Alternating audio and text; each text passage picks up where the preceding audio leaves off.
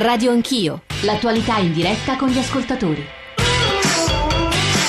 Bentornati all'ascolto di Radio Anch'io, una Radio Anch'io che stamane si muove tra Napoli, capitale dell'economia, l'abbiamo detto più volte stamane, con eh, il forum europeo eh, per la settimana europea delle piccole e medie imprese, ma anche col direttivo della BCE a Capodimonte e le voci da lì sono state quelle che hanno aperto la puntata di stamane. Le nostre riflessioni poi sull'Unione Europea, sull'euro, sull'austerity. Adesso ci spostiamo su altri due temi che mi sembrano eh, molto cari agli ascoltatori insomma sono temi che, che, suscitano la loro attenzione, sul TFR sono arrivati moltissimi sms e mail, però prima di prendere di petto questo tema volevo un po' leggere la coda delle cose che abbiamo ascoltato eh, sinora. Innanzitutto un paio di grazie al professor De Cecco, Marina da Venezia in primis, per il suo intervento così lucido, competente e coraggioso e poi la verità, ci scrive Ilaria, che gli egoismi dei paesi del nord, Germania in testa, stanno massacrando i paesi più in difficoltà. Ricordi di scuola mi dicono che qualcuno in una grande crisi di inizio secolo affrontò la situazione in immettendo liquidità e non imponendo austerity, si riferisce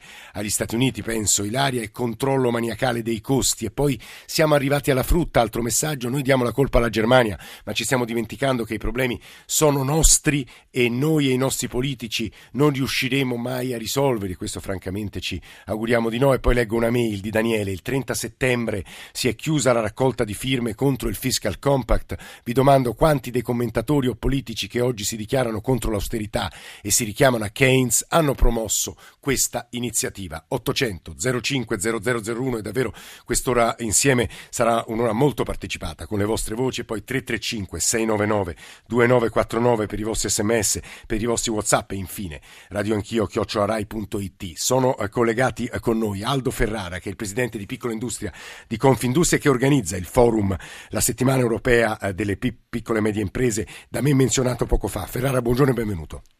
Buongiorno a lei, buongiorno ai radio, eh, radiospettatori di Radio Anch'io. La, Luca Orlando, collega del Sole 24 Ore, tra l'altro conoscitore attento di finanziamenti delle banche alla piccola e media impresa. Orlando, benvenuto, buongiorno. Eccoci qua, buongiorno a tutti. E volevo salutare però anche Guido Rosa, che è il presidente dell'Associazione Banche Estere in Italia, la cui voce credo stamane è molto importante, arriverà tra poco. Rosa, benvenuto. Grazie, buongiorno a tutti. Però da Aldo Ferrara eh, vorrei colui che sta organizzando questo incontro importante, la presenza di Napolitano, di Barroso, della ministra Guidi, si deve anche a questo, la voce delle piccole imprese, della piccola industria oggi in Italia, una voce estremamente in difficoltà. Ci dice di che cosa state discutendo a Napoli, che cosa aspettate dalla BCE, che cosa aspettate dal governo, Ferrara? Sì, beh, anzitutto rispetto agli scenari che sono stati precedentemente eh, illustrati e su cui, come lei ha detto, un po' tutto si tiene, perché sia gli sms che sono arrivati, sì. sia anche le considerazioni che sono state fatte, in effetti sono tutte condivisibili. Quello che a me piace diciamo, sottolineare è che rispetto a uno scenario che è ancora fosco, c'è ancora una fortissima vitalità del nostro sistema economico, soprattutto da parte delle piccole e medie imprese. Lei eh, prima ha sottolineato come eh, il nostro forum, che è il quattordicesimo, si inserisce diciamo, in un momento in cui Napoli e l'Italia è la capitale delle PMI. Noi abbiamo un nostro rappresentante, che è il Presidente Babban, più altri rappresentanti della piccola, ma soprattutto mi piace sottolineare come è una piccola impresa che guarda al futuro. Come lei sa, il titolo del nostro incontro del forum Innovare l'impresa significa che noi ci poniamo tutti i problemi che riguarderanno la manifattura del futuro e quindi il digital manufacturing, la fabbrica intelligente, la finanza strategica, il lean management. Quindi la piccola e media impresa ancora è vitale ha voglia di proposta, tenga conto che c'è un'adesione imponente dall'Italia, più di 400 adesioni, ma inizierà domani alle 2 quando finisce. Ferrara, lei è molto ottimista, però le devo dire che le voci no, no, che ci arrivano dai nostri ascoltatori non sono No, no, le, le, dico, le dico, allora, inta- infatti volevo uh, proprio porre questo contrasto, cioè da una parte c'è questa forte vitalità della piccola, della piccola e media impresa, dall'altra parte purtroppo c'è un contesto di regolamentazione e guardi, eh, fra poco credo che si parlerà di ETFR. Allora, da una parte le imprese ci mettono del suo, dall'altra parte si parla di rafforzare la competitività delle PMI, di fare investimenti produttivi, innovazione e ricerca in un momento in cui c'è una forte crisi di liquidità e io stento onestamente, ho difficoltà da, e non ho difficoltà ad affermare con chiarezza che è un'ipotesi da escludere. Cioè fatica credere che si possa anche solo discutere di un'ipotesi del eh, genere, di togliere È interessantissima e importante quanto ci ha appena detto Aldo Ferrara sul TFR. Siccome so che Guido Rosa, presidente dell'Associazione Banche Estere in Italia, deve scappare fra minuti quattro, la domanda sul TFR. 5. Anche 5, Rosa. Però la questione TFR è centrale perché è l'opinione, il parere delle banche. Ieri Guizzone di, de, di Unicredit ha detto che in realtà sono incerti, le banche non sanno ancora che posizione prendere. Posso chiedere la vostra di posizione banca estera Ma guardi, Italia? io le do l'opinione vista dall'estero. Io ho passato tutta la mia vita nel, nel, nelle banche internazionali. Il TFR è una specificità del sistema italiano ed è sicuramente una fonte di, dire, di, finanziamento permanente per le aziende. Senza entrare in questioni tecniche, ma gli analisti di bilancio, quando, dico quelli internazionali, incontravano o incontrano la voce TFR, non lo considerano nemmeno un debito, ma una voce a metà strada tra il debito e il patrimonio, perché è comunque una fonte permanente, eh, stabile in azienda. Quindi eh, se capisco bene qual è l'obiettivo dell'eliminazione, che è quello di rimettere in tasca di un, un sacco di dipendenti un po' più di capacità sì. di spesa, però questo è del tutto comprensibile. Peraltro si pone il problema assolutamente importante del, non solo del finanziamento, ma del sostituzione con una fonte adeguata di quel TFR nelle aziende, che è un problema molto grosso.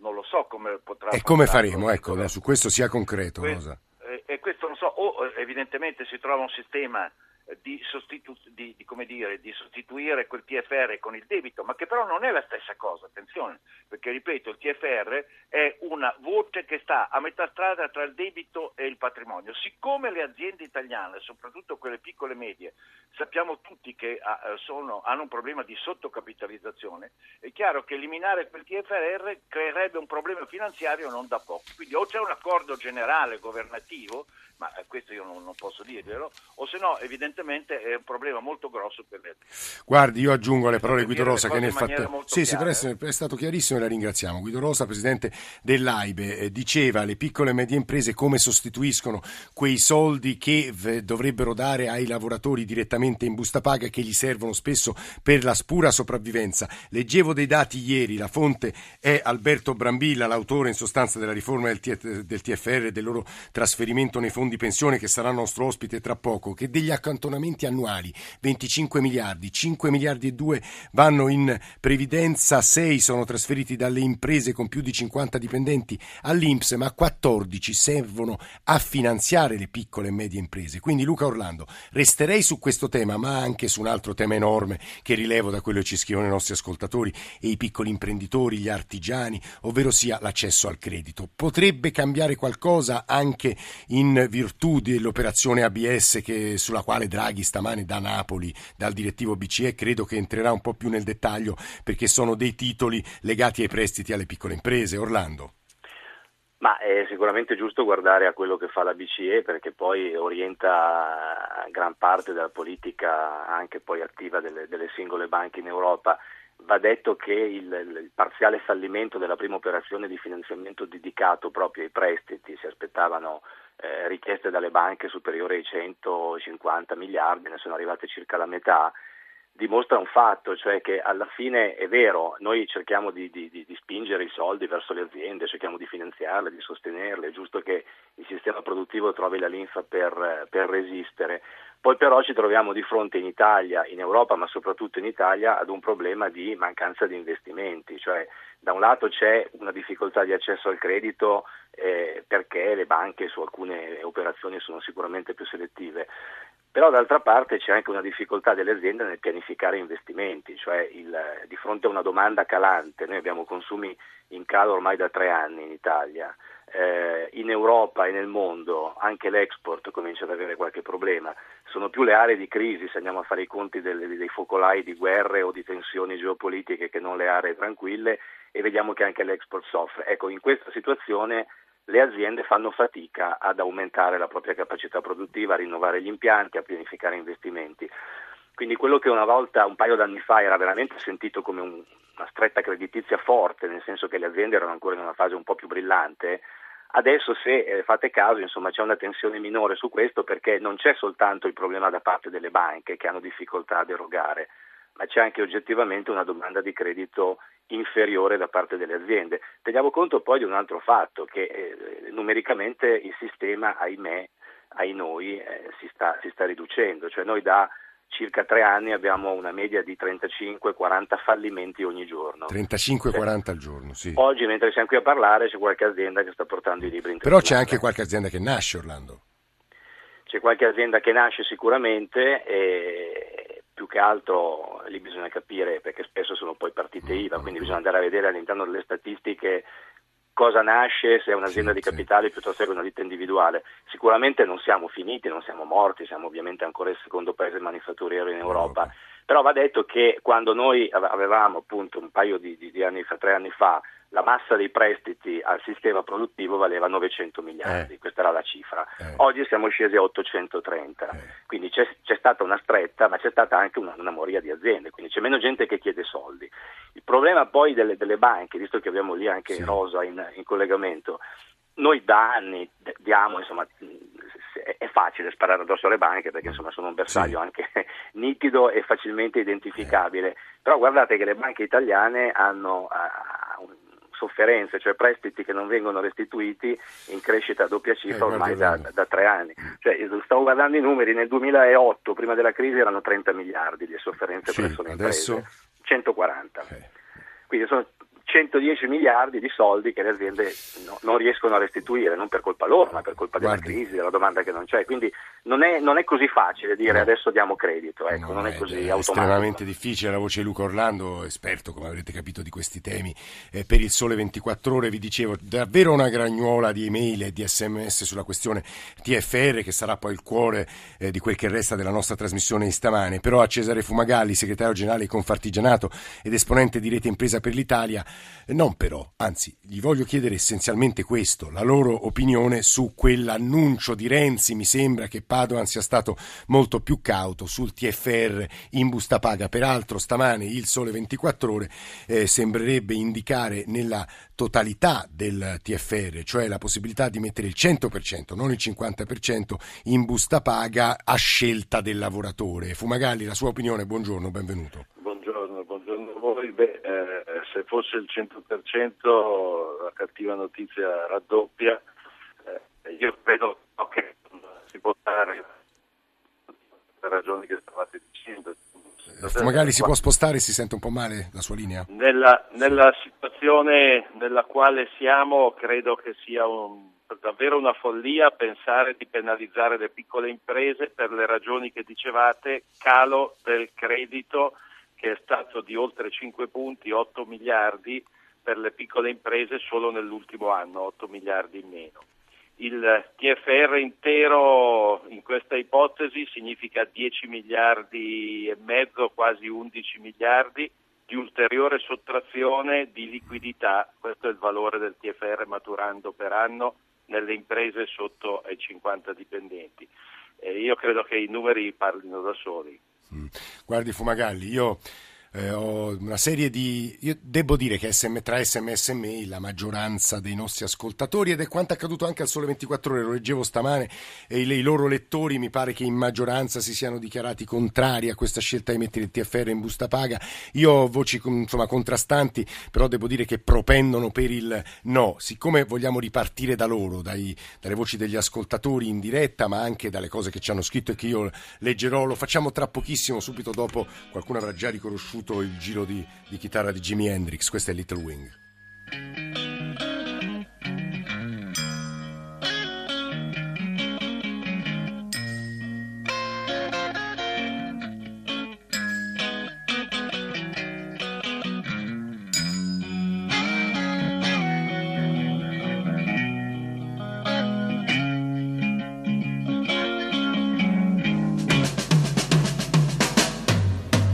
she's walking through the clouds with a circus mind.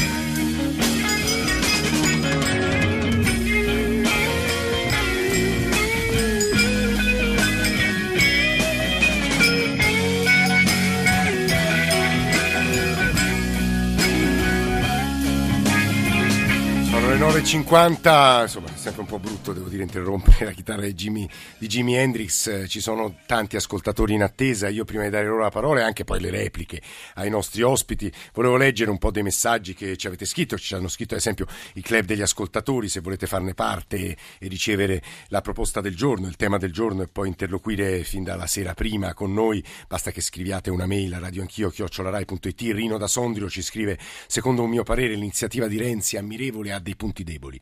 È vero che inserendo in busta paga parte o tutto il TFR maturato ogni mese si crea liquidità e si alimenta il consumo, però si rischia di privare il sistema impresa delle risorse necessarie per investire in ricerca, costruire capannoni, eccetera. Fabio da Verona, la funzione del TFR non è solo quella di lasciare liquidità alle imprese, ma anche quella di costituire forzoso risparmio per i lavoratori. Quanti lavoratori improvvisamente disoccupati senza TFR sarebbero stati veramente sull'astrico? Piuttosto bisognerebbe garantire il TFR in caso di insolvenza aziendale con fondi statali e poi un paio di sms, il TFR dovrebbe addirittura concettualmente essere in mano ai lavoratori, come nel resto d'Europa. Tuttavia non si può strapparlo da un giorno a un altro alle piccole imprese già in crisi di liquidità e con le banche sempre sorde, sia l'eliminazione di un istituto paternalistico, ma in un'ottica di patrimonializzazione delle imprese. E poi io saprei dove mettere il TFR mensile, fondi pensione privati, ma la maggior parte della gente penso che lo utilizzerebbe, questo è un altro sms, per sopravvivere, per poi non ritrovarsi niente a fine rapporto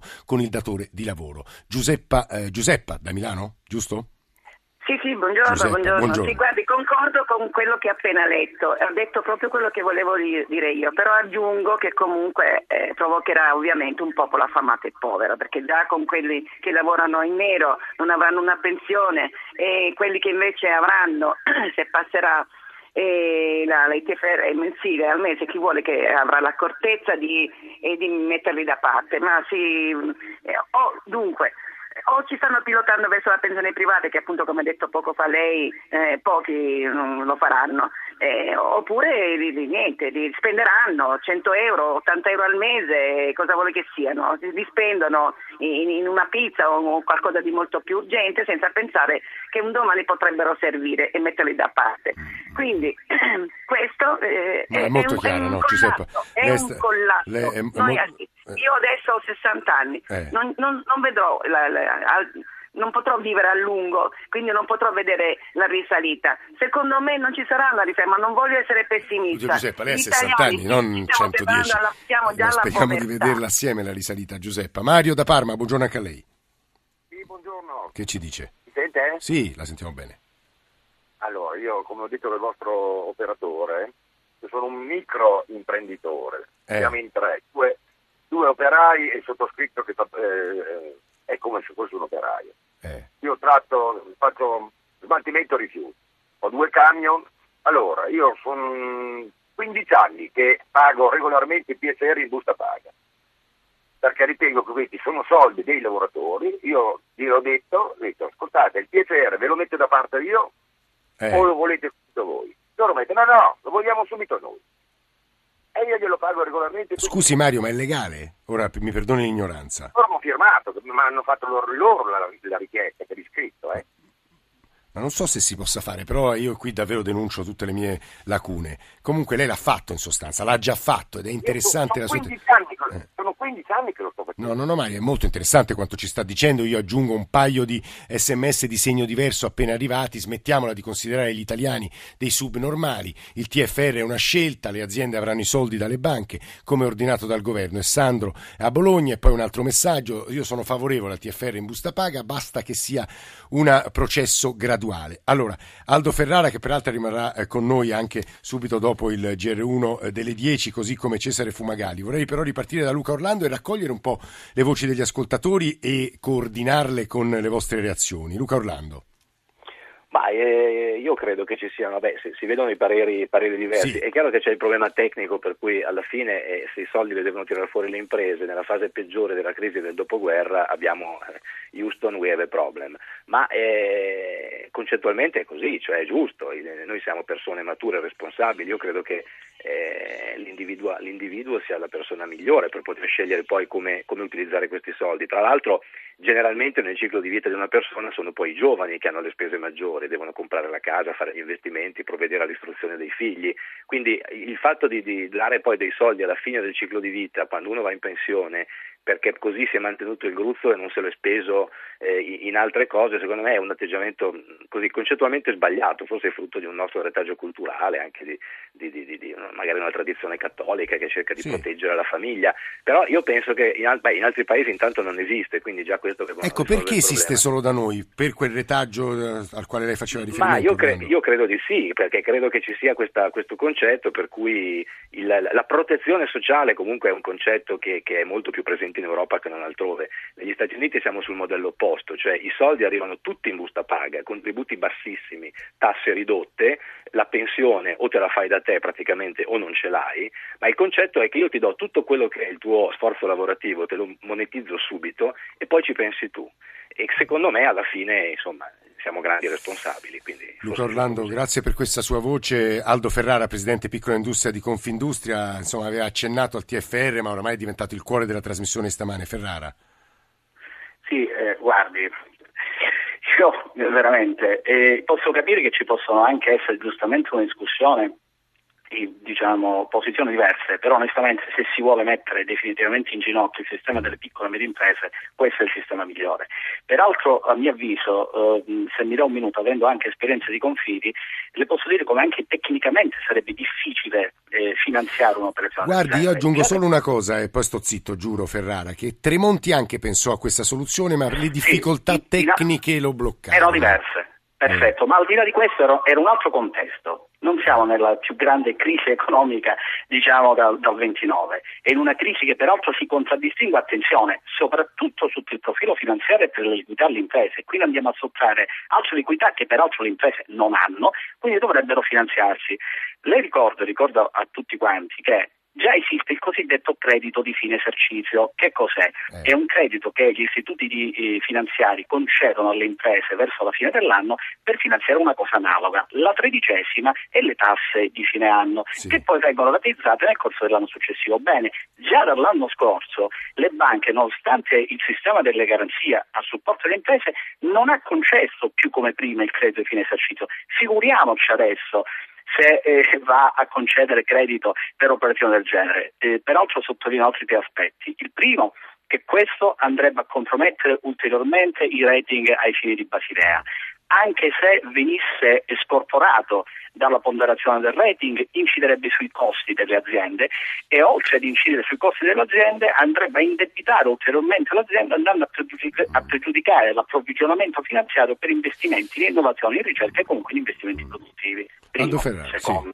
Sì, a me se non con- a me se non concesso che ci possano essere gli istituti di credito, così eh, si è paventato la BCE, ma la BCE eh, che eh, le banche devono approvvigionarsi, ma devono poi restituirli alla BCE e io parlando con diversi direttori, loro questi soldi, a me se non concesso che se li prendono, devono avere la certezza di restituirli. Per restituirli certamente li destineranno a quelle imprese che fanno investimenti produttivi, non che li utilizzano per andare a consolidare passività precedenti. Eh. Ferrari è stato chiaro, credo, in un no secco, peraltro è stata la premessa delle parole che poi abbiamo ascoltato. Noi la ringraziamo molto, il Presidente Piccolo Industria e Confindustria, mentre Cesare Fumagalli, se può, resta con noi, è il Segretario Generale di Confartigianato ed esponente di Rete Impresa per l'Italia. Si aggiungeranno altre voci, anche perché dagli ascoltatori mi sembra che stiano arrivando soprattutto domande che entrano nel dettaglio, domande molto concrete alle quali cercheremo di rispondere anche perché avremo con noi Alberto Brambilla che è uno dei massimi esperti di previdenza di questo nostro benedetto paese. 800 05 0001 per intervenire in trasmissione anche con le vostre domande su questo tema. 335 699 2949 per i vostri sms, per i vostri whatsapp e poi ancora radio anch'io chiocciorai.it e stavo leggendo adesso delle mail molto interessanti, devo dire, Twitter, i social network, Facebook e la bussola del il nostro sito, insomma dove tutto c'è, dove tutto si può riascoltare. GR1 ci sentiamo tra poco.